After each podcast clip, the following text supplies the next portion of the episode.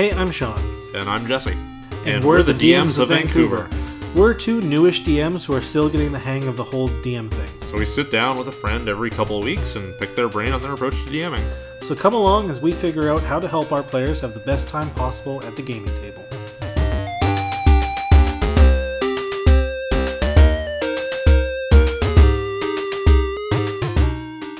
Hey folks, welcome to another episode of DMs of Vancouver. Today we're going to be talking about problem players and uh, dealing with uh, player trauma or discomfort.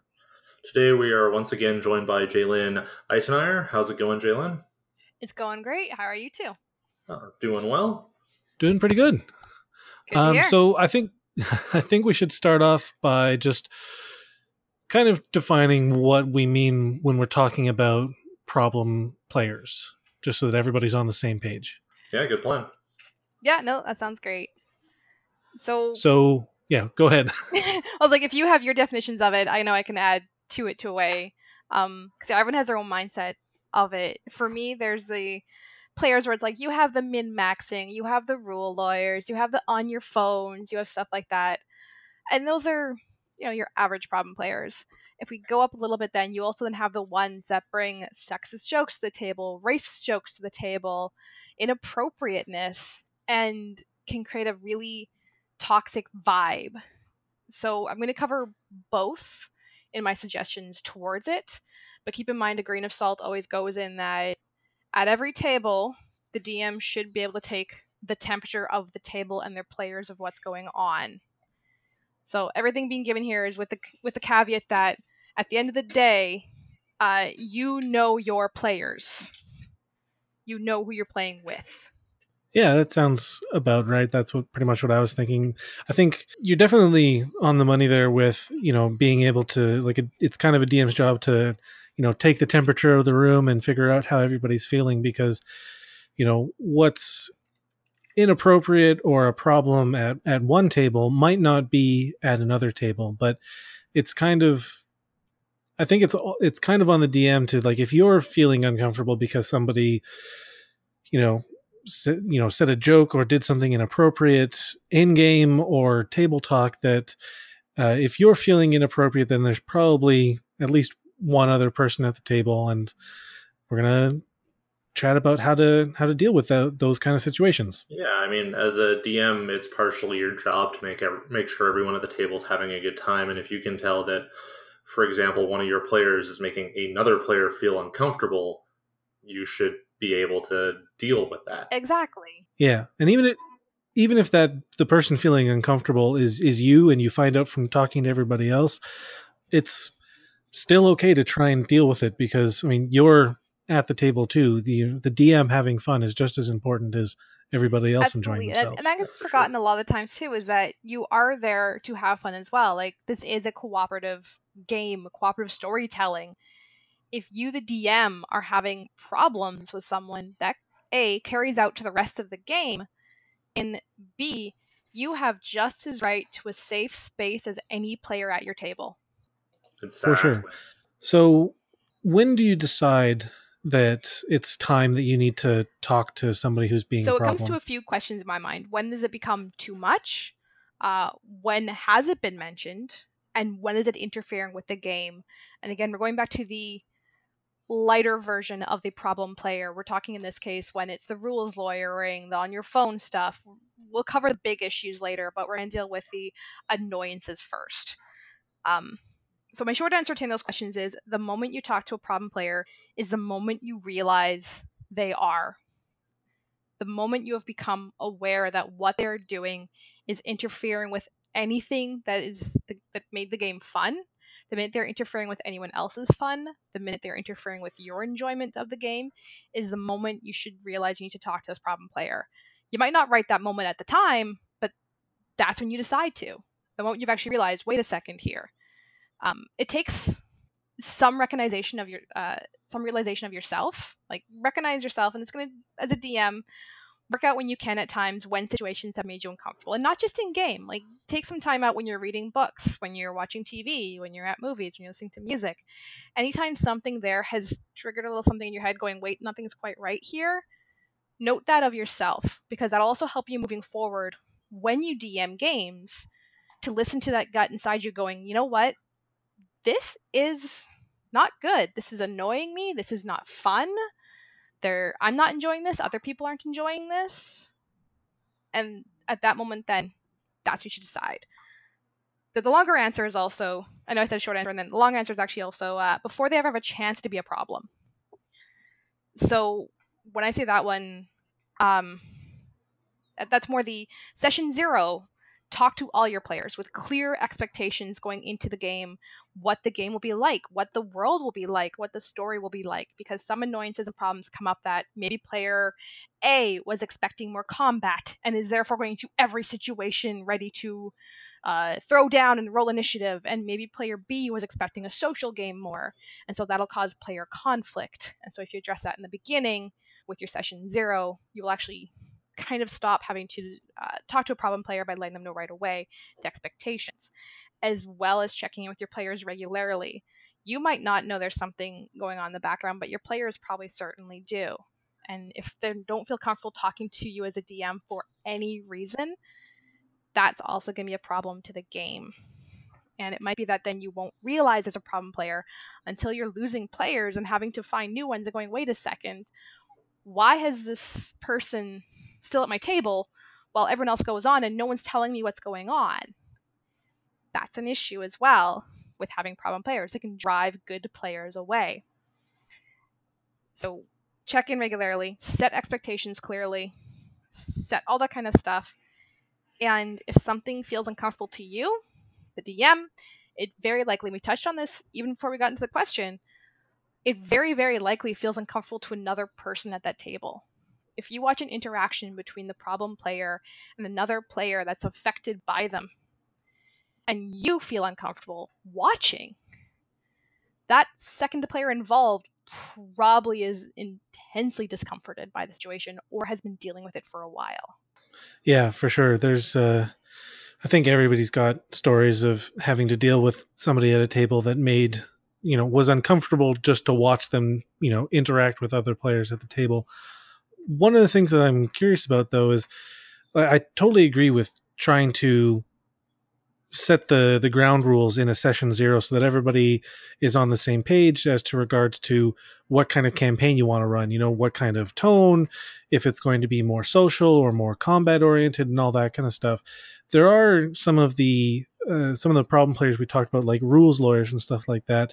Is there a way that you can nip that kind of problem in the bud during a session zero or is that the kind of thing that you that you found you tend to discover later on as the campaign goes on? Like even if it's just you know session like the second or third session where you realize like oh this person's a rules lawyer i have to deal with that now versus is there any way you can find out about those kind of problem players in session zero or is it yeah just something you find out later I mean, uh, as an experienced DM, you've probably played with the rules lawyers types before, so they're probably gonna be little things that they'll do in the beginning that will kind of set a flag. I've had instances where I've played with players, and the minute they go, "Oh, well, I should get this feat because it says so in the book," and it's like, "Oh, oh, okay." And now there is the there's again the caveat here with time and experience with the friends in your group, you'll also learn whether that was just a comment or just a rules lawyering. But usually, if they mention that a bunch of times during prep, uh, I find that that's more of a concern. Like, because usually I find a lot of my players that go with the flow will be like, oh, hey, can we do this? Or it's cool if not. Or hey, this. Or if we have a home rule or a house rule instead to follow this. Like, they'll usually engage in a compromising situation. If they're unwilling to compromise, that's a good heads up about some things rules lawyering, min maxing, or other situations that can arise from annoyances of a player. The other thing is how you set those clear expectations during prep. Like, yeah, there's a discussion of the story, the campaign, the kind of combat, and the things they'll be facing that way. But there's also discuss appropriate and inappropriate behavior in character, out of character, at the table, and the like. And so you can even say right outright, like, look, uh, at my table, we're not going to discuss the book rules unless it's an absolute must. No. Basically, we'll leave the decision as happens to the table to keep the roleplay flowing, and we can check after the game. If we find that the rule was different than what was decided at the table, we'll discuss the option then. but please to keep the flow of roleplay at the table, don't bring up the rules. Like, you know, say something nicer that way. but basically, it comes down to if it's going to interfere with the game, the role play, and people's fun, please don't do this. And you can lay that out with your players. Like, it's it's some uh, bringing outside of a not quite game, but even a work thing. I used to have a supervisor that would say, "Feel free to question me in private, but please don't do it public, because then we don't present a united front to know what the hell we're doing." That that makes sense. Yeah.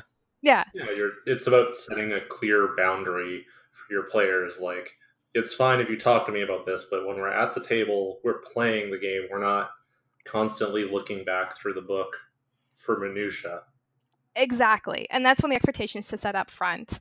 And then there's also the behavior one to expect, where it's like, oh, hey, you know what? So at this campaign, please, please don't make sexist jokes. Like, if your character is like this, you can still play a reasonable way without being gross, disgusting jerk type person.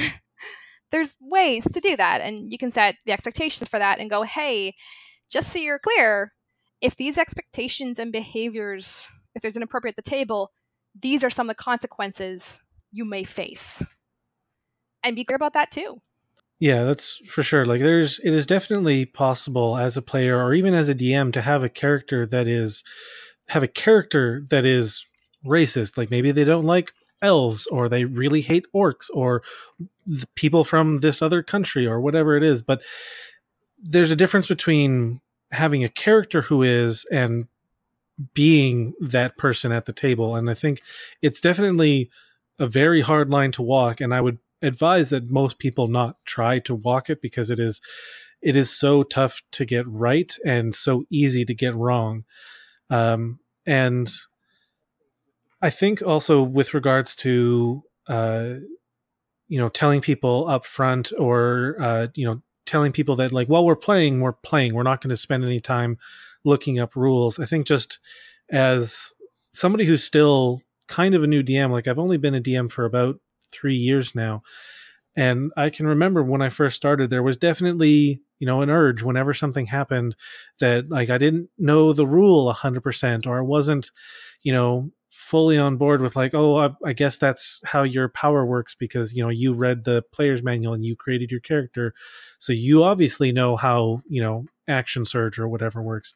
What you know when i in that first year there was definitely a lot of time where i would be like yeah okay we'll we'll look this up and you know destroy the flow of the the game at the table. But it's something that i think especially for newer newer dms you just have to get comfortable with saying like okay i don't 100% know what's going on with the rules but i'm going to make a decision and we'll figure this out later because like you said we are playing right now. And while it might be nice as a dm to know exactly what the rule is and that player might feel you know vindicated or they might feel better that like yeah the dm's on my side but everybody else at the table is not having fun when you're taking time out of the game to look up a rule. And so I think just for newer DMs, it's tough, but get used to just saying, we'll look this up later and just make a ruling. Even if that ruling yeah. is completely is, wrong. It that is, is okay. okay to be wrong. It is okay to set new house rules. It is okay to have a character, if a player go, oh no, my stuff works this way, and go, you know what, for this session it does. I'll look it up after and we'll correct later. Have fun with it.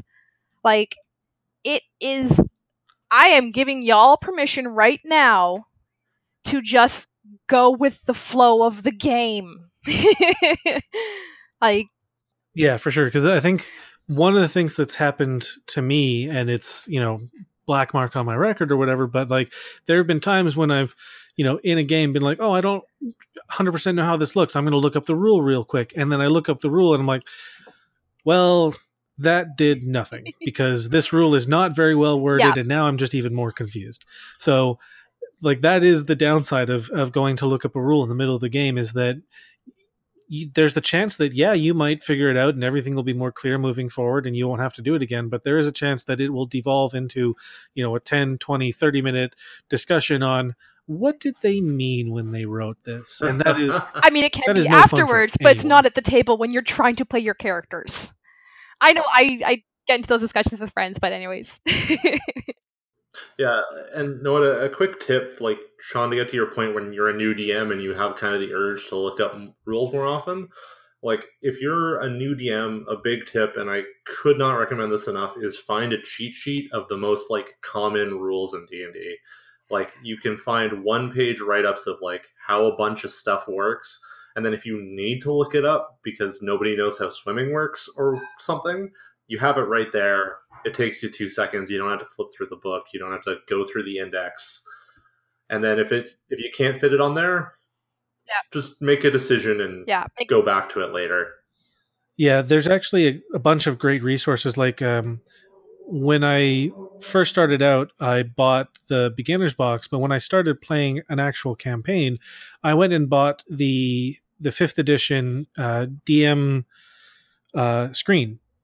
And as soon as I opened it, I'm like, oh, well, this is not great because a whole you know page of the screen like it only had three panels. One of the panels was entirely taken up with a table so that you could roll npc names. And that was not what i needed.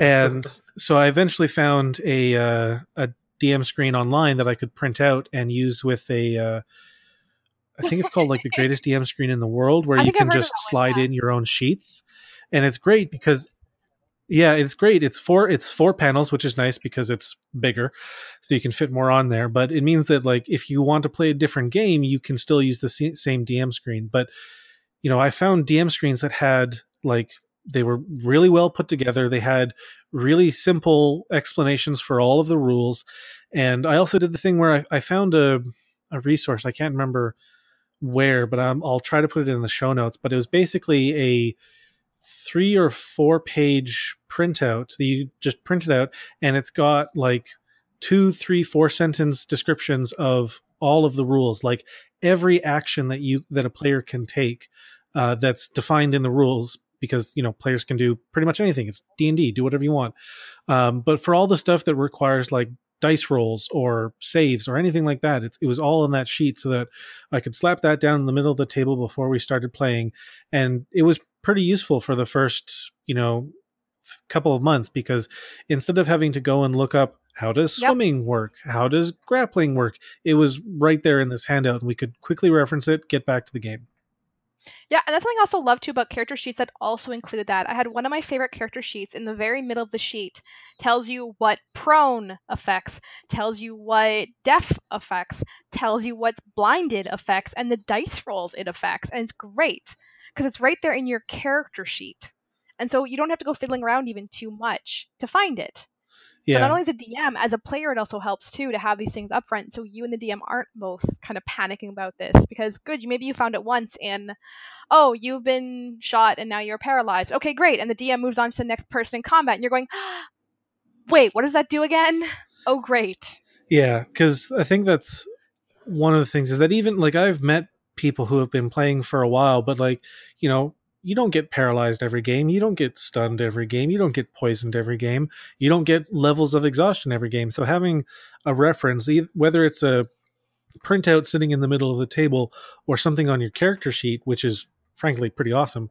It means that you don't have to interrupt as a player. You don't have to interrupt the flow of the game to be like, um, so poisoned. That means what again? Exactly, and and that's like also to help prevent like something also to go back up a little bit with the problem player thing too. If you find yourself as a player needing to look something up, don't stop the game to do so. Do not get into an argument about it. Do not do anything about that. If you need to look something up, like this isn't just very clear that rules lawyering, for anyone watching, is not the same as I am unclear, look things up. Rules lawyering is specifically about arguing things as they should be in the book and not taking into account a DM decision, house rules, homebrews, and the like. If you as a player yeah. need to look something up because you're unclear, try and do it when you can when everyone else is engaged in something else to keep with the flow of the game, but absolutely do so. Yeah, it's it's somebody who who argues about rules as written versus rules as intended because they want a specific outcome. Yeah. And yeah, it's it's pretty annoying. Um, but yeah, that's something else like something that I've gotten into the habit of. I don't have to do it too much anymore because I've been playing with the same group. Uh, so we're all you know pretty clear what, how all like their characters work and how all their abilities and stuff work. But when we were starting out and somebody wanted to use one of their abilities and i wasn't sure how it worked i would tell them like okay we're going to move on to the next player because it's you know combat and you've just finished up your round and i know you want to do that thing. You look up the rule and when we come around to it i'll take a quick look and make a decision. So i think that's just something like as I've matured as a DM is getting more used to just saying like, you know, either making a decision or telling a player to look up the rule so I can take a quick look and then make a decision. But I think not getting dragged into discussions around a rule and how it works or how it's intended to work or what this stupid confusing meaning means mm-hmm. is uh, definitely a, a skill that you develop over time and it it sucks at first when you don't have you don't that skill isn't as strong as it could be but to new dms out there for whatever game you're playing it it gets easier. You'll get the hang of it. Don't worry. It does and, and just so you're aware if you might never ever uh, memorize all the rules or even all their intents. That might never happen and that's okay. You're not meant to Heck, even um, if I go back to D and D for a moment because I love it, even with so many other games, even Jeremy Crawford and Mike Mearls have said over and over that the rules are guidelines to fun. Toss it out if it doesn't make your game fun, and do so. Like at the end of the day, your game needs to be enjoyable. And that's actually if I want to go back to us because we started this whole discussion about approaching preventing this, preventing problem players. Is that that's also an important thing is your table should be entertaining and fun. Like, at the end of the day, that is the number one rule. If you don't remember anything else from any other tabletop game rule book, the number one rule is you should always be enjoying the game. Fun can be a whole bunch of things. Fun can be uh, a discomforting situation depending on the players. Again, you got to check in with them. Fun can be major combat, social interactions, a whole bunch of things. But your number one rule always should be is everyone having fun. For sure, yeah.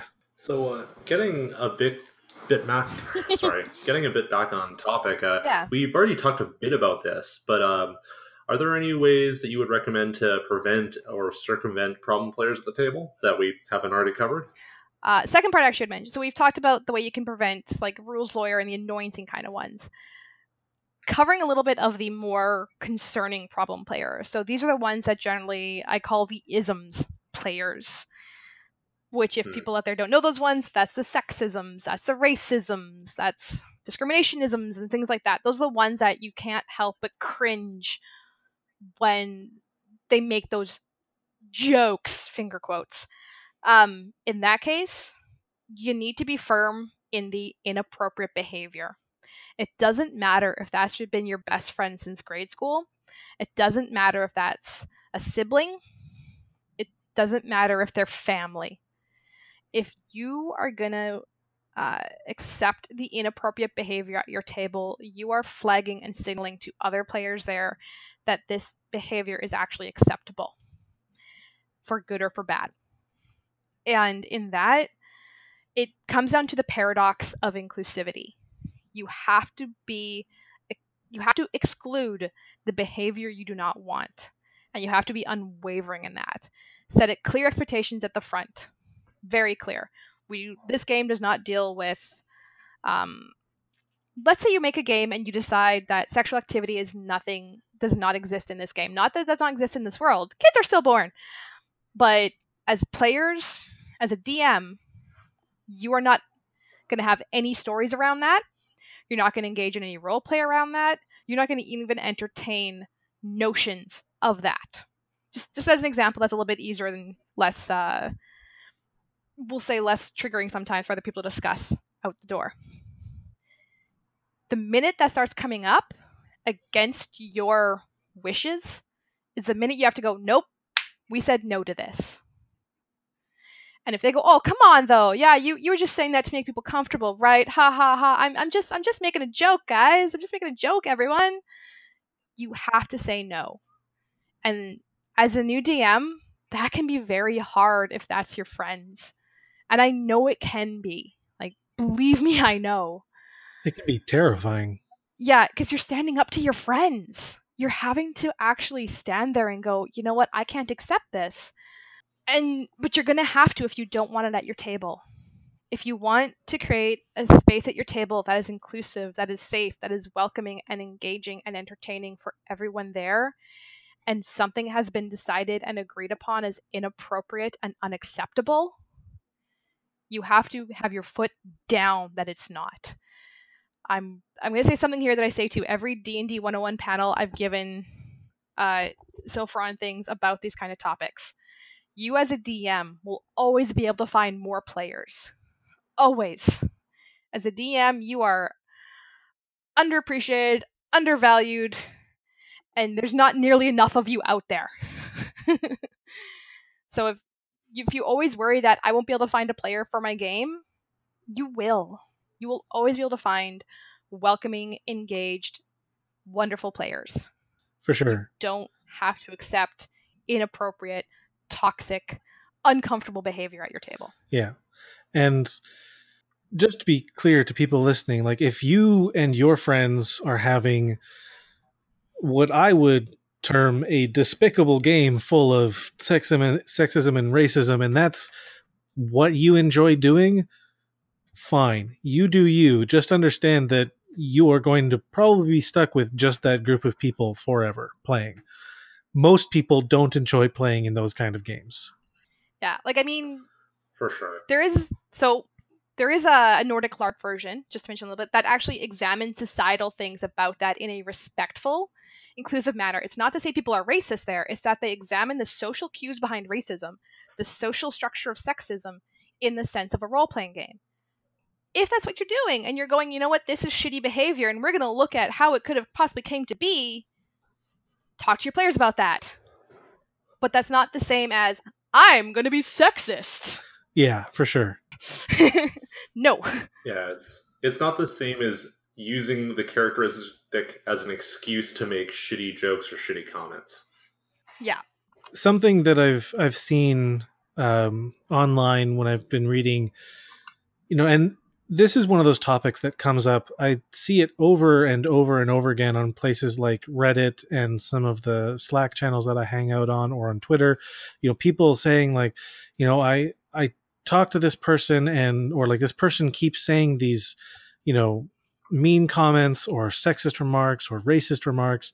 And something to keep in mind is that just, you know, some people do this stuff because they enjoy the feeling of power and you don't want those people at your game and if it's they suddenly reveal themselves as you know a real problem player like somebody that nobody your group wants to play with anymore and people have told you as a new DM, it can be scary to kick somebody out of your group, but if you don't want your group to disintegrate because nobody wants to come and play anymore, then sometimes that's where you end up. You have to kick somebody out.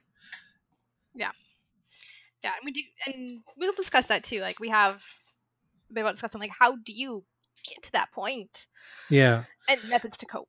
Yeah, but preferably before you get to the point of having to kick somebody out when they're still in the stage where you can potentially deal with them and curb some of that behavior how do you approach a problem about their behavior so that you can potentially start to deal with it so i find that when you approach a problem player about their behavior it depends on the uh well one it depends on the behavior as we've been discussing here some you just can't but the other is also it depends on the person known your connection to them uh, are they just a player that you play with because it's a group that you play with? Are they actually a friend? Are they someone that you, there may be an acquaintance you've been playing with for a while and you kind of know them a little, but you don't? Is this someone that's in a one shot? I mean, there's a whole bunch of different things to go with that. Uh, the main thing, though, is we're going to talk about it in the case of a group of friends, or at least long time group. Because that's because with one shot, you can be like, you know what, I'll suffer this one time and I'll never see this person again. But when it's your group of friends or a group that's been a long time active, that's a hard thing to deal with because it can weigh on you as a DM to deal with this. And let's set this record straight on that too.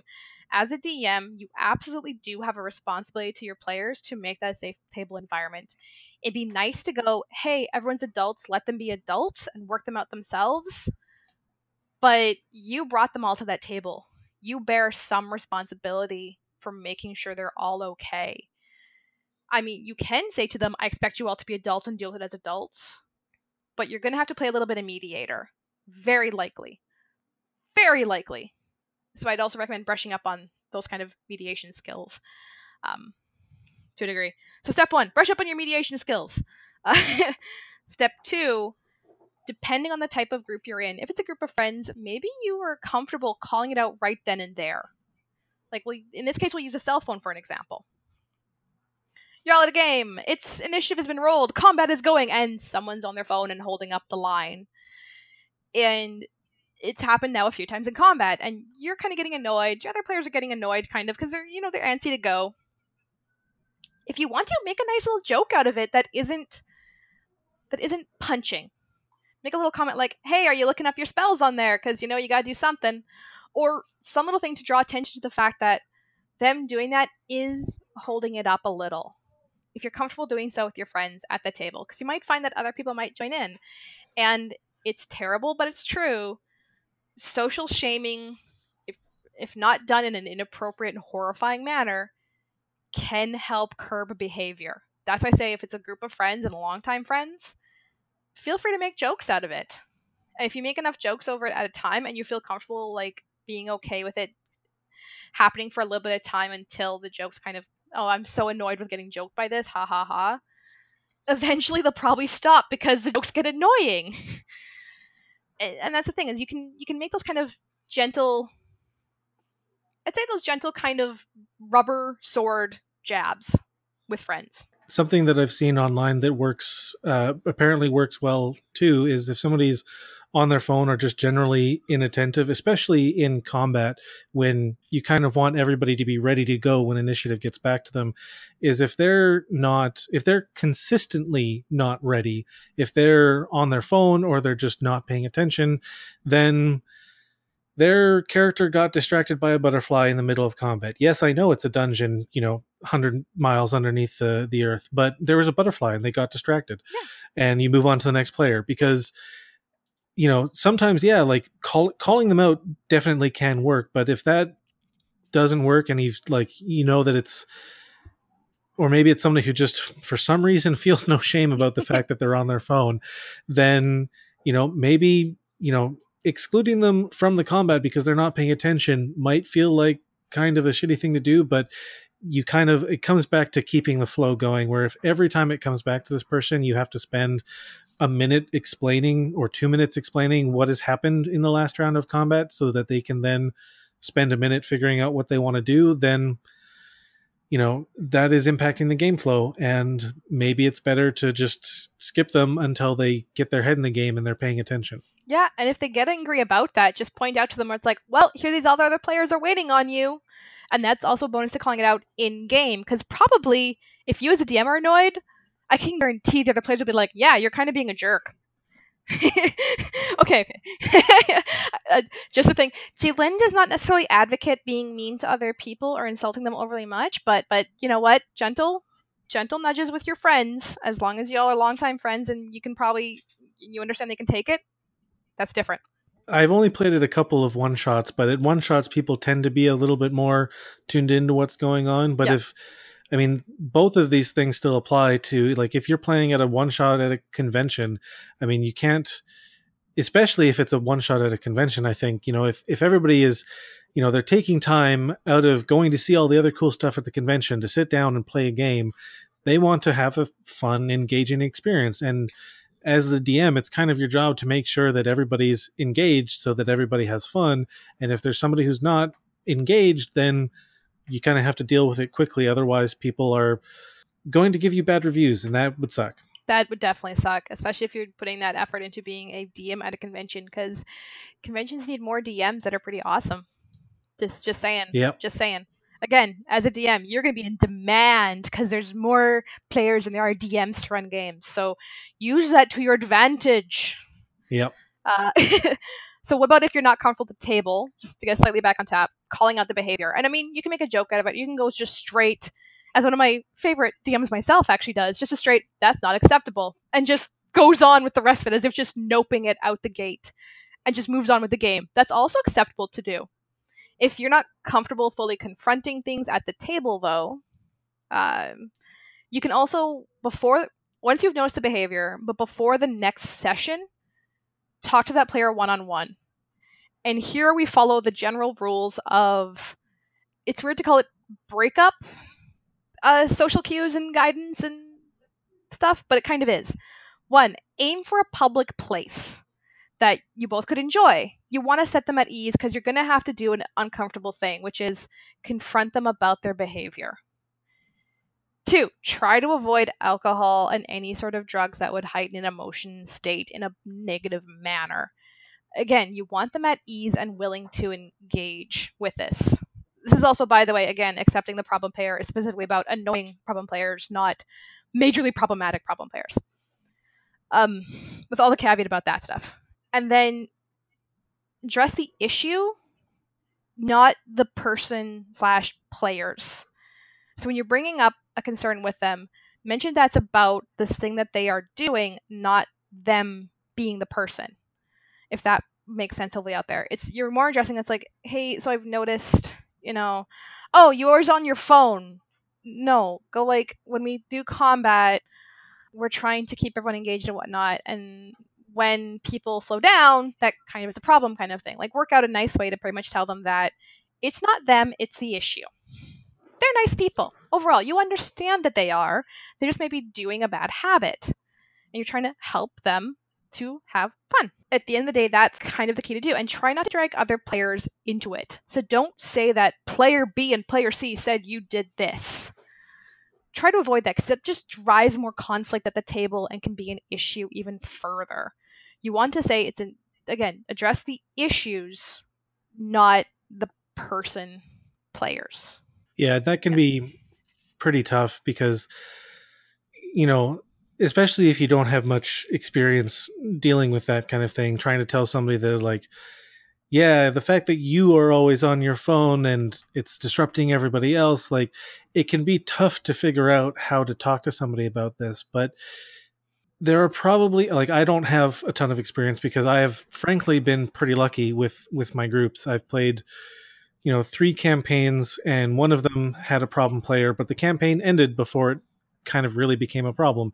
And so i don't have a ton of experience on how to like you know call somebody aside when everybody's leaving or take them out for coffee. Like what do you say to them? But my suggestion would be there are probably videos on youtube to help you with this oh yeah oh yeah there's there's definitely stuff and not just about addressing problem players but like addressing problems with people. Like like I said, like look at mediation. Look absolutely at ways that teach you to talk to people about a problem you're having with them, regardless of whether it's D&D, tabletop, anything else, the way you actually confront people about a problem.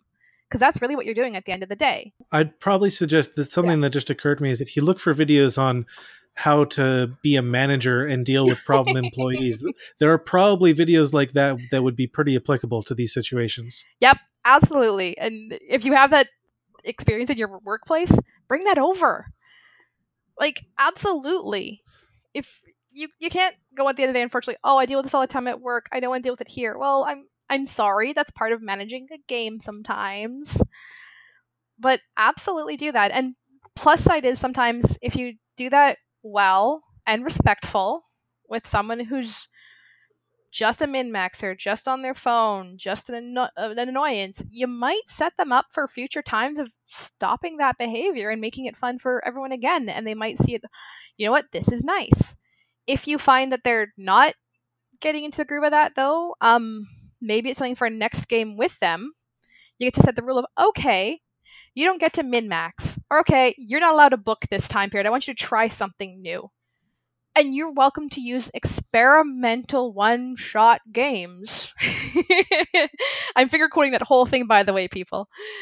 To try out taking them off of that comfort pedestal. Because likely when people are doing that, when, I mean rules lawyering, uh, min maxing, uh, the kind of things that as a player and i'm not talking about the cell phone stuff i'm talking about specific problem player things at the table stuff it comes from a level of their discomfort as well in that they're taking some power from the table to them for reasons. And if you can narrow on that reason, like why are you min maxing? Oh, maybe the first game they ever played, they felt underpowered, and so now they're doing a power fantasy. Well, as a DM, you can actually fix that by giving people power without them having to min max as characters, making them feel like what they do matters. Or rules lawyering, it can be like, you know what, we're going to toss the book out. There's going to be no rules here because we're going to try to build a game similar to Apocalypse, powered by the Apocalypse, uh, Microscope, Fate, where skills are whatever you make up to be. Or you can try the game of one shoe, which is the minute you have a skill, you write down whatever the skill is. Let's say you can climb a wall with your tongue Congratulations, that's now your skill because you've rolled high enough. You write down that skill and you've made up a skill and you've made it up what you can do with it. And so if, if your players come down and go, Well, I do this because it feels like this, I make a really powerful fighter character because I want to feel powerful in this way. Okay.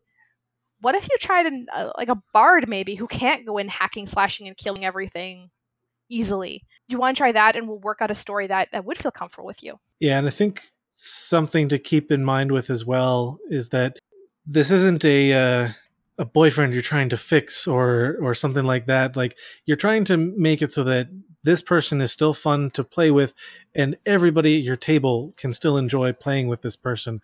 And at the end of like we keep coming back to this, but at the end of the day, you're trying to make it so that everybody at your table has fun, including this person who's being a problem and figuring out a way to address the issue while still making them feel welcome at your table it's it's tricky but as a dm it's part of your job of being the person who most likely brought all these people together and decided to run a game for them.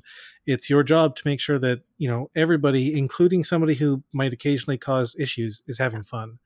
And so figuring out a way to address the issue that they bring to the table without making them feel horrible or making them feel like they want to leave or never play with you again. It's tricky, but you got to do it. Yeah, it's uh I mean, it's always a challenge, right? We we wouldn't need to do an episode on this if it was an easy thing to do, but it's it's important that you do it for, you know, for like your sake and for everyone else at the table sake because I I think a thing we forget that is if we're DMing and we're irritated by a player, that can affect our entire game while we're running it. And it can affect future games because I've seen plenty of stories where, you know, a player would be complaining on Twitter or Reddit about how somebody else at the table was being a problem and the DM either didn't notice or refused to to acknowledge the problem and deal with it and so the you know player A who was having a problem with player B because player B was, you know, rules lawyering or whatever. They decided, like player A decided that they weren't going to play in any game containing player B or the DM anymore. So it's something that can affect not just your game, but any future potential games with the people at your table. Yeah. All right.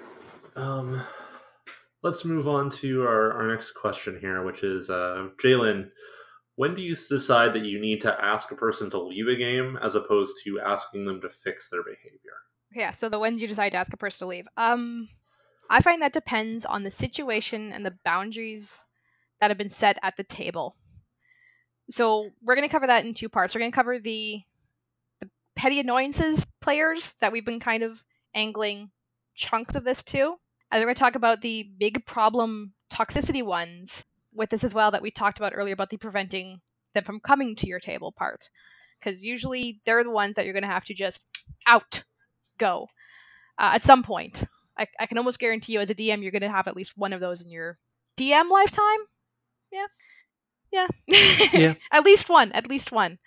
So, and I'm sure all players have someone about that in their stories. So, when it comes to the first one, the problem annoyance is one that one depends on the situation, boundaries, and what's been stated to them already about asking them to change, asking them to put effort into it, anything like that. Uh, so I will say, as a DM, you are welcomed to not engage. I know I've said before, like you're responsible to the players at your table for fun as well, but you are also welcome to the DM to not engage if you so choose and go, you know what? It's not worth the fight. It's not worth the hassle. It's not worth this. I'm just going to ask this player to please stop participating you can at any point in time decide that with an annoying player that you just don't want to deal with anymore. There is, like I said, there's a level of you owe it to the rest of your players to try and bring them in fun and things like that. But you also can go, I'm just tired of this and don't want to. That is always within your rights and everything like that. But the main thing about that is that look into effort around if, if you have talked to them if you're trying the approach of i'm going to talk to them i'm going to let them deal with things i'm going to work it out with them and then hopefully they'll change when they're not putting effort into it when nothing is changing uh, that might take a session or two that might take talking to them a few times but once you realize you're getting nothing back from them about them wanting to change that behavior or they're just paying you lip service you can absolutely decide at that point to go you know what? I don't want you at my table um, after this session, after this campaign, or hey, leave right now. You, as a DM, are absolutely welcome to do that at any any time because again, you have the right of making a safe, inclusive, entertaining, enjoyable, fun experience for everyone at the table. Psst, DMs, you are one of the everyone. yeah, and because something to remember is that as the as the DM, like you, this is from from my experience. I know that I put in a lot more work than the players because you know I've got a homebrew world and it's a homebrew campaign, so I'm spending a lot of time, you know, preparing sessions because it's not just, you know, reading ahead in the module to figure out what's coming next. It's figuring out like, okay, they decided they're going to go to this town. I have to figure out who's in this town. What does this town look like? There's a lot of there's a lot of labor that goes into it and is definitely a labor of love because I love DMing this game for my players. But if one of my players was consistently being a problem player, they were being, you know, rules lawyer or uh, worse, you know, all the various types of problem players that we've talked about.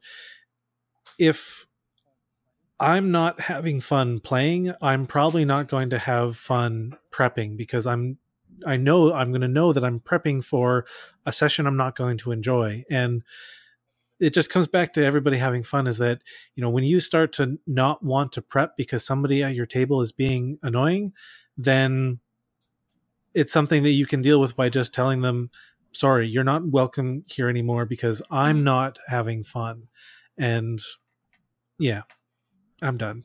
I felt like I had more to say, but I don't no, that's okay. It, that's a good chunk to say, actually. Is like that's something I think, and I know I've repeated it over and over and over here, but I wanted to always repeat it every time. DMs, new DMs, old DMs, people looking at DMing. It's something that if you have to put it in a motto at the front of your binder or digital book or wherever you DM, staple it to your DM screen. Do whatever you need to to remember this. You count as someone at the table who should be having fun you count as someone at the table who shouldn't be dealing with shit. You count. Like I think there's a lot of DMs I think forget that fact. Yeah, and I think one of the things that I've seen online that is stuck with me and I think it's one of the best pieces of advice is that no D&D is better than bad D&D because bad d&d just makes everybody upset. It stresses you out. It often leaves you like myself if i've had a you know a bad session like sometimes bad sessions just happen. You know you've you made a mistake or the players you know decided to go left instead of right and TPK, this actually happened. trying to. Yeah you tpk or what you had to suddenly prep in 10 minutes because they decided to go left instead of right ends up nearly killing the, the party or something happened that just stressed you out or you know because of you know work or something that happened that week you just weren't entirely in the game and you had a bad day like that's that's fine. But if you are constantly coming to a table where you're having a bad time it's better to just stop because you especially as a dm like you've touched on this a bit already, is that you're going to be in demand. You know, if you're a DM and you're willing to DM for people and you tell people that like, hey, I'm I'm free, my game ended, you're going to find another game pretty quickly. And more likely than not, it'll be more fun because you have a better idea of what to look out for now and how to handle it. But you know, if you've got a group of people that you're playing with and you're just not having fun, no D&D is better than bad D&D. Exactly. I mean, at the end of the day, it's exactly what you were saying with that kind of stuff. You are allowed to walk away. You are allowed to hit reset on a campaign and say, you know what, people, I'm going to go take these books, go remap a few things, and I'll reach out to people for a new session. And you're welcome to go, I'm not going to reach out to this person because they were a problem to deal with at the table. It is okay to say no. It is valid to say no as a DM. So and for sure. So that's we're addressing again. That was the annoyances kind of stuff. The people where it's like, ugh, they make the game not fun kind of stuff. Now we have the. F- I'm not even gonna say the fun side because it's not. Now we have the side where it's actually toxicity, where it's the isms peoples. The kind of people that when they display that ism, everybody at the table goes, "Whoa, yeah. wait, what just happened?" Exactly. And I have actually a semi personal story about this because this is what actually colored a lot of my experience as a DM down the line, is what this DM did. Um, so we were playing a long time campaign game. I was the female player playing a female elf. It was a group of my guy friends. And we had another player join us later in the campaign. He had played another game with us, and I came into that one after they had started. And he took that very offensively to having a new player, a new female player start, actually. That ended up, he spent the whole session pretty much making my my life and my character's life kind of miserable to get a part on and then end up leaving the game because everyone else came to the defense of nope we should have a new player. Come on it's okay. So he came back to this one that we'd all started together he, he came back under the premise with the dm that you have to behave. You've told me you will and you must. And so we're a couple sessions in with him. He's been doing mostly okay. My dm's keeping an eye out on things and he's like, I fully expected you to. I, and he talked. To, he talked to me too because he's like, if you snap at him, if you snap at him without cause, you are just as bad, and I can't have that either. Like the guy was a jerk, but my DM wasn't too wrong in that. If I just suddenly snapped at him, I would be a problem player in that point. Um, I mean, DM was always shocked I didn't snap sooner than this this scene. But what this person did, and DMs heads up for this stuff. Watch for this kind of stuff, especially when it comes to sexist behavior, misogynistic behavior, racist behavior at the table, because you'll see it. You'll see it in the way they treat players. Uh, this person then we had finished a temple somewhere. We found this amazing product, a relic, something like that, and we are taking it to someone. And the argument was we should just hand this over. And then they can deal with it because they have a population of this size in this world should have about this many magic makers and probably this many schools so we don't actually have to handle this. Yay, quest over, we're done, kind of thing. And the rest us just kind of turn to look at him and go, the DM's rules kind of thing. Like the DM decides that stuff. And we just kind of looked, and there was a whole discussion. Was like, well, no, it's not like that. And so we kept on argue the statistical mathematics of this world having this against the DM's designs. Until finally, I spoke up, and all I said was, "Well, it's the it's the DM's decisions what the world is like. And for that, I got called an ignorant bitch and was told to shut up. My DM at that moment slammed his binder shut, looked at the player, and said, Get the fuck out of my house.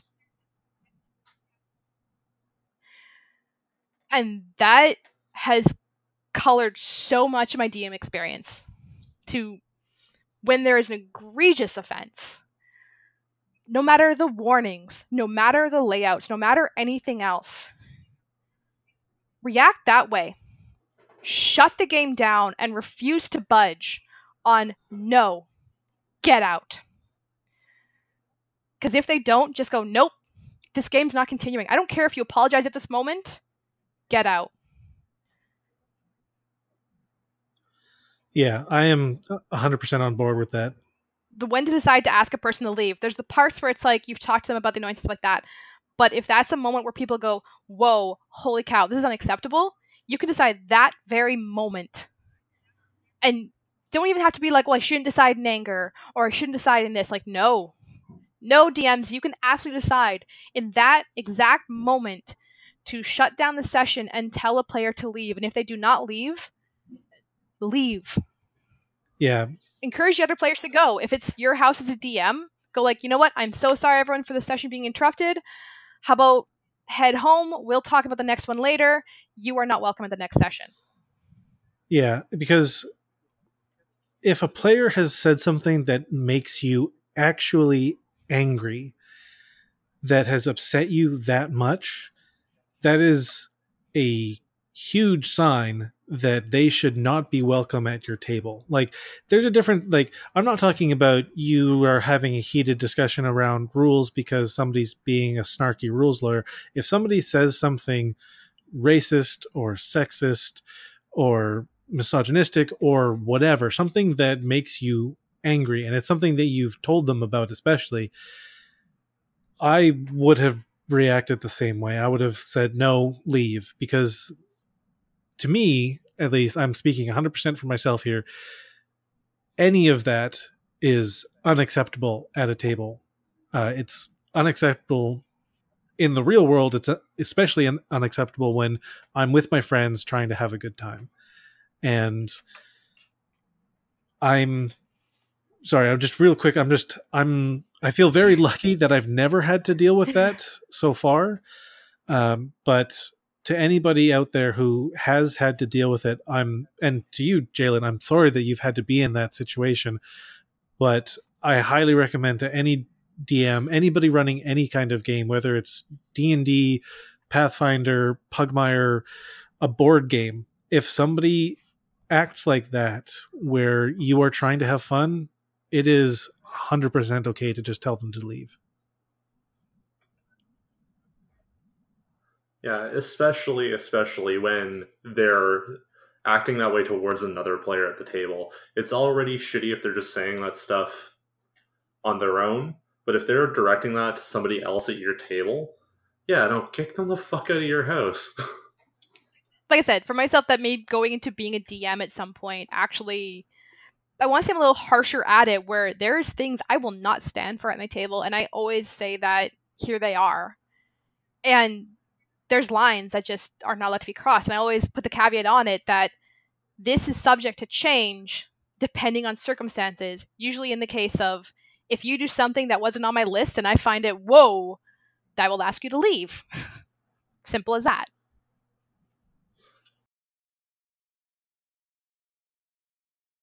Something that we've uh, we've talked a lot about problem players and all of that kind of stuff when you're playing a game and something happens in game, uh, like somebody says something in character or something happens in game that is uh, traumatic or intensely discomforting to another player at the table or even to you as the DM.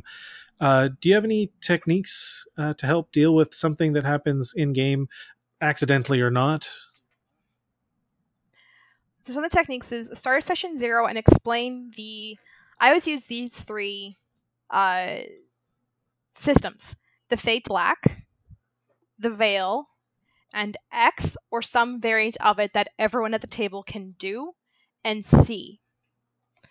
And that part's important because not everyone can necessarily cross their arms, but it has to be something that every player at the table can do immediately and can see immediately. So the Fade to Black is discussed at session zero, where it's moments that hopefully if players are welcome to discuss it uh, privately or publicly, is things where you allude to them. And the Fade to Black alludes to where you see sc- scenes on TV or movies where they can't show certain things, so just fade to black. There's no allusion to it. There's nothing like that. It's just someone's about to go in, they take a gun, they walk into a building, and it fades to black. Or think of the Sopranos ending for those of you that don't know. Spoiler alert, it's been how many years? Deal with it. Deal with it. Someone points a gun at Tony Soprano and then it fades to black. So in that case, then a fade to black works very well for the you allude to something, and as a DM, it can be a good DM tip kind of thing because then you can have something happen off screen to your story that won't discomfort or traumatize players.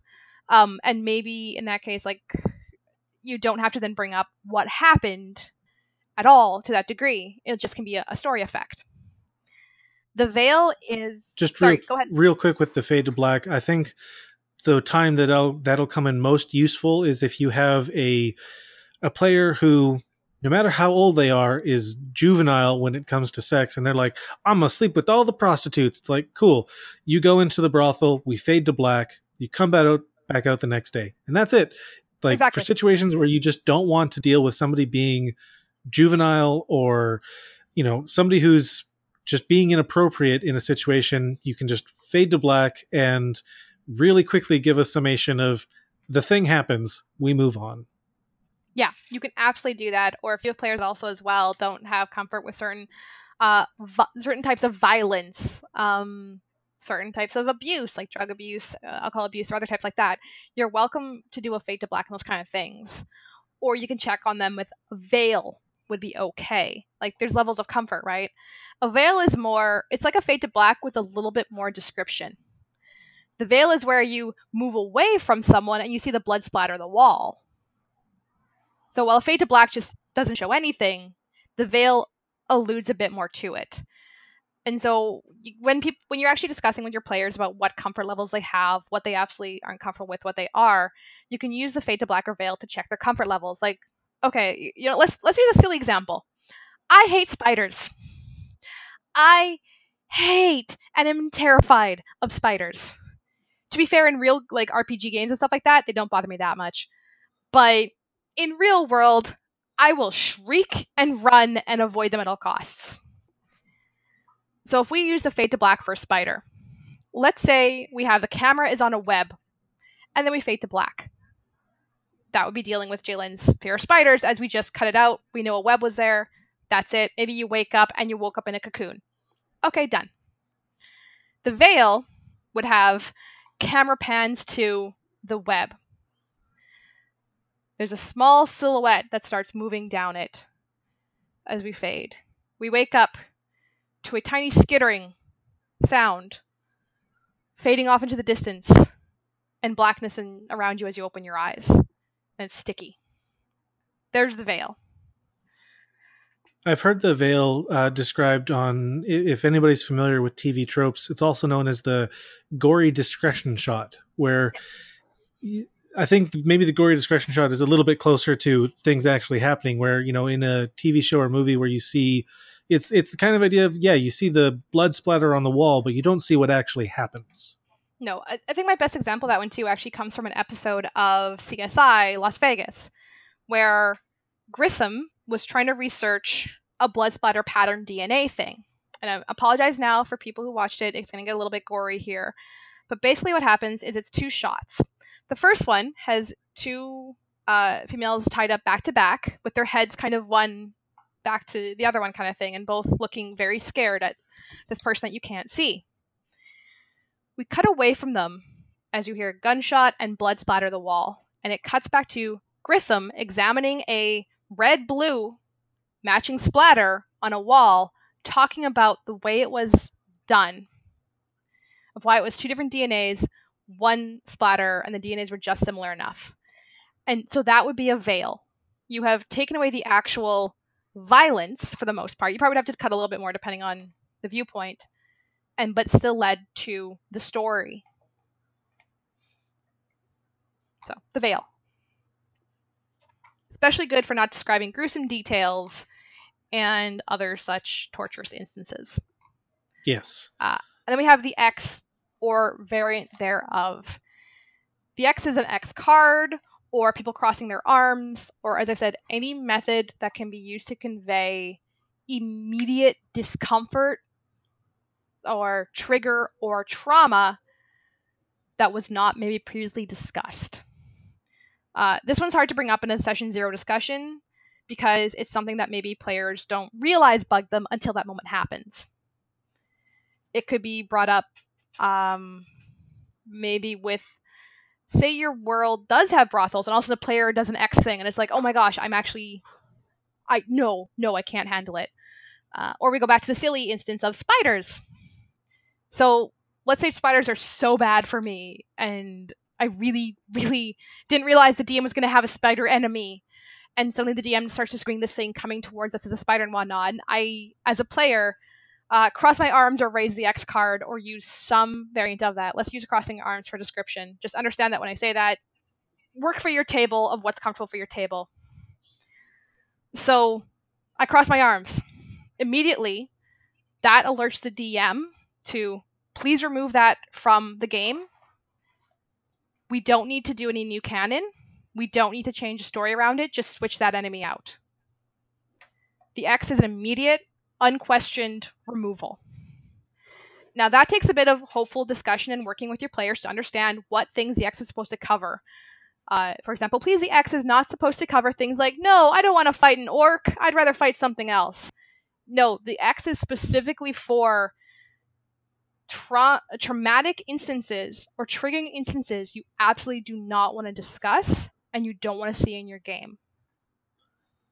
Yeah, I've seen it as basically a way to for players uh, or the DM because the DM can do it as well to alert everybody else at the table that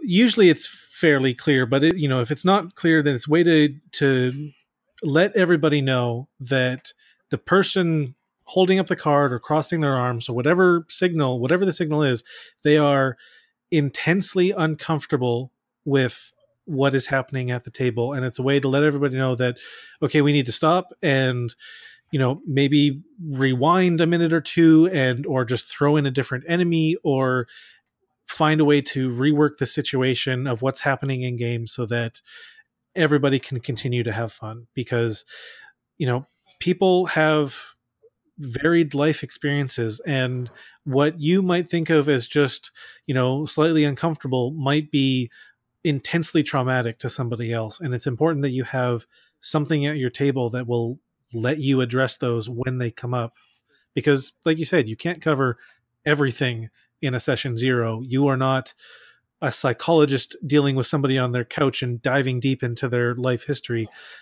people might forget that like oh yeah i completely forgot that you know snakes are my something that i just cannot deal with. Even you know descriptions of snakes in games is something i cannot deal with. I'm being hypothetical here but for you jillian like spiders like your example just some way to say let everybody know that i cannot deal with what is happening at the table right now. Can we please fix this? And that's exactly it right like that's a good good thing to have in hand because yeah you just know you might not know and as a dm when you see that be respectful of it don't call it out. Don't force something to happen afterwards. Don't think later it's going to be okay. And don't force a discussion on the player afterwards on why they did that. They might approach you, they might not about it. But don't force it. Basically, just take that exactly what it is. Rewind, rework, move forward. And by and by, um, this is advice for both DMs and players.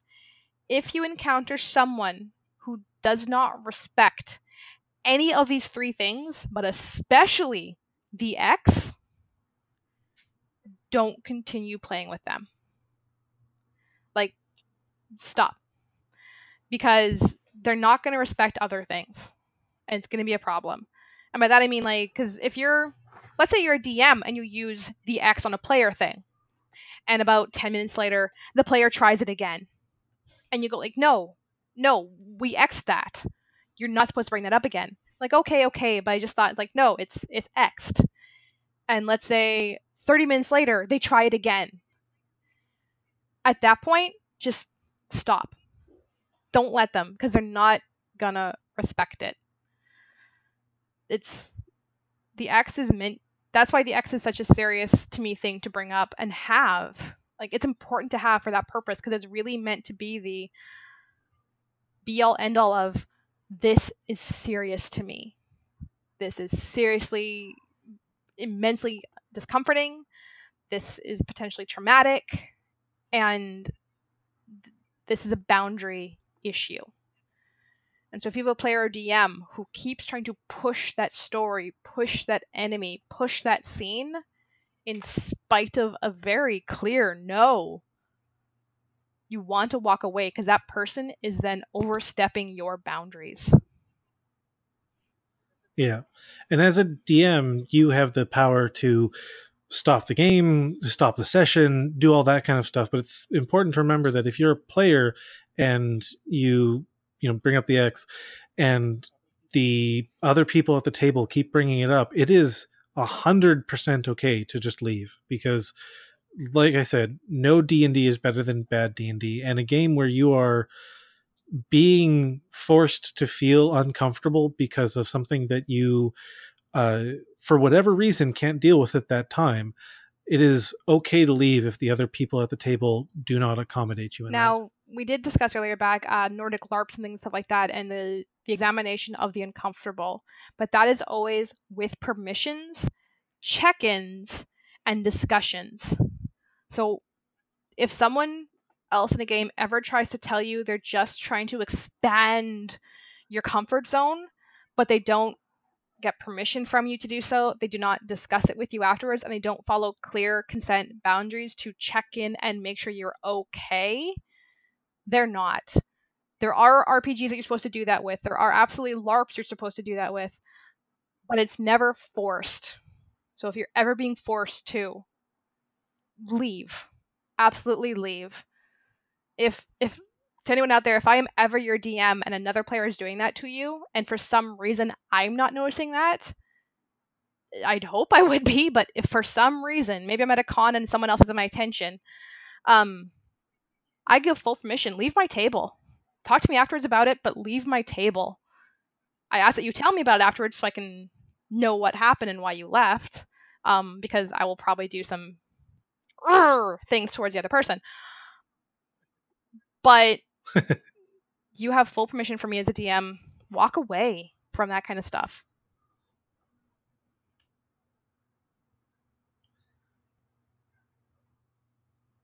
Yeah, there's.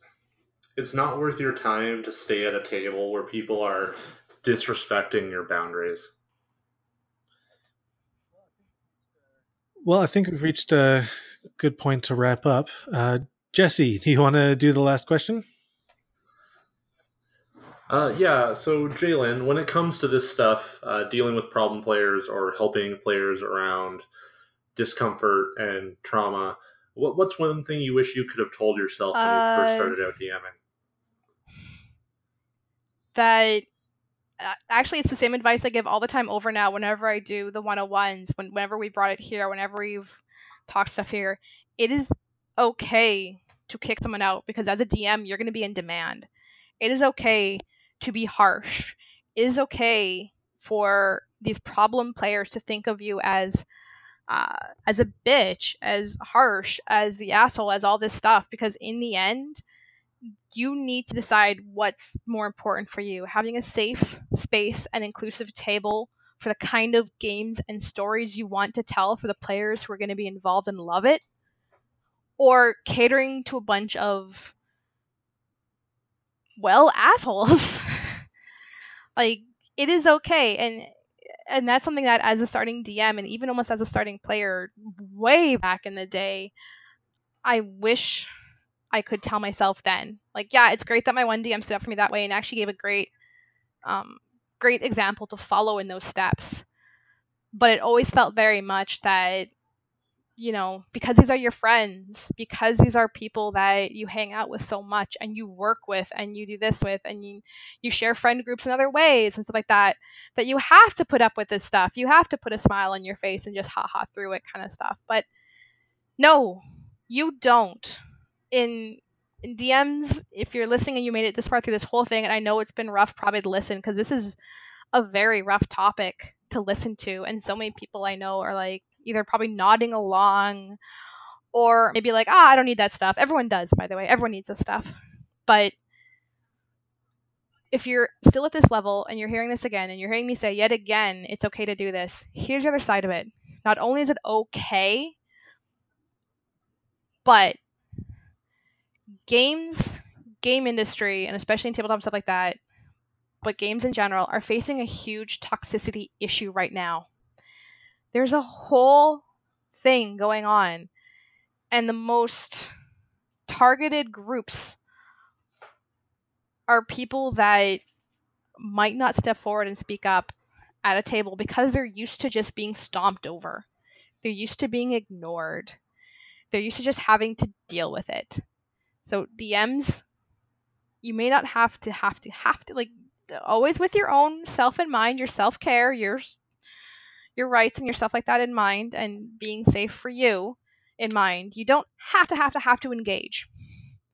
But as someone who had someone else as a DM step up and basically tell someone, get a sexist jerk to get the fuck out, you will change someone's whole perceptive of a game and DMing and tabletops and all this stuff by just taking that step and going, unacceptable behavior is this. I will not allow it. I will not stand for it. And I will not do this. And that's something that young me, uh, now me wishes I could tell young me, wishes I could tell a whole bunch of young DMs. And I do tell a whole bunch of young DMs is that be that harsh person. Be that. Because you know what? That, that player you're going to kick out likely has been kicked out from other tables before. When you start sharing stories with other DMs, especially if you're in a small group, you will hear like, "Oh, I should have kicked that person out a long time ago." oh. so yeah, that's the one thing that I hear most often are people comp- like when people talk about problem players more often than not there's people chiming in saying, "Yeah, I should have there's a you know, several people I should have kicked out of games long before they became a huge yeah. problem because I knew it was coming. I was just too worried that it would destroy my group or whatever. But you know, I kicked them out. Things went on as normal, or I kicked them out. The group fell apart, and then I found yeah. a much better group. I mean, and that's something for myself as a young DM. For any other new ones out there, that do it. Hit that button sooner rather than later. You won't regret it. I promise. You may think you will, but you really, really won't. I think that's it for me. well, Jalen, thanks so much for coming on the show. Um, where can people find you online, and is there anything you'd like to plug? So, where they can find me online is a bunch of places, but we'll go the main ones. You can find me at for Twitter. I am generally always accessible there. Is Crazy J C R A Z E E J A Y on Twitter. I'm pretty open to discussing a whole bunch of things. I've also done a whole bunch of community management and user experience research. So a lot of the things I actually discuss in this or in general tabletop stuff comes from a mindset of how you actually build strong and inclusive communities. So feel free feel free to read my rants there. They go on they actually show the science. Uh, plug, I will plug zerod20.com, which is the website I co-founded. It is a platform for underrepresented voices in tabletop gaming. Well, in gaming, but we focus currently on tabletop gaming.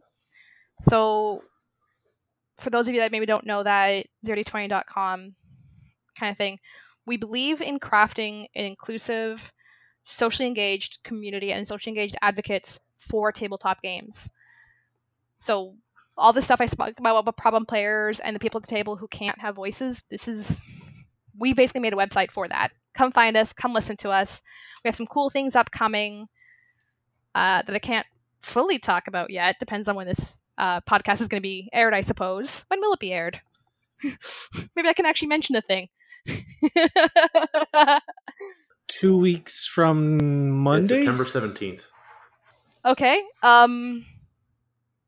Then I will have to allude to the fact that keep watching the space at zerod20.com for upcoming news, because I can't talk about things just yet at that point. you can also find us on Google Play, uh, iTunes, Stitcher, anywhere you listen. We have our main one. We have another one coming out in October from Changeling that deals actually with when I was discussing dealing with things in game in a way that are hard to deal with. That's actually a game that deals with some of those painful things. So come check us out. Find us on Facebook. Talk to us on Twitter. See us on the web. I also do something called rollforchange.org. We do live streams to raise funds for charities. Our next charity will be the actual uh, National Alliance for Mental Mental Health. NAMI, sorry, the, I think I have that wrong for mental health because there's an NIMI, NAMI. But that's gonna be October twentieth, and come watch us. We're a good time, but we're the kind of people that we raise funds for a whole bunch of different things. We have raffles, we have things that you can win by donating to us, and then the money, all money raised goes straight to the charity. All money. So we've done the Trevor Project, we've done NAMI, we've done uh, what's some other ones that we have? Oh, we've done a bunch of different charities. We've been active for about a year. So check us out. We're rollforchange.org. That is super awesome. Thanks so much for coming on and, and talking to us about this. Uh, probably one of the, the tougher topics in tabletop is, is this whole dealing with problem players and, and tough situations at the table. And uh, I hope everybody out there is definitely taking some of this stuff to heart because you know we all want to have fun and it's important that everybody has fun Thanks so much for listening. Our art is done by Haley Boros. Our music is overworld by Kevin MacLeod You can find us online on iTunes, Google Play, and any podcatcher. And um, you can find us on Twitter at DMs of Vancouver. Uh, you can find me at Jesse the Red, and you can find Sean at Sean P. Hagan. We've also got a patreon. We are on uh, patreon.com slash dms of vancouver. All the money goes to trying to make this show even better. We're trying to save up to get some better equipment. Uh, and you get access to episodes early. Uh, currently just one dollar a week or one dollar a month? I can't remember. I need yeah one dollar a month gets you access to episodes a week early. Yeah. Thanks for having me. Thanks so much for coming on Yeah, thanks for listening, everyone. Bye. Bye. bye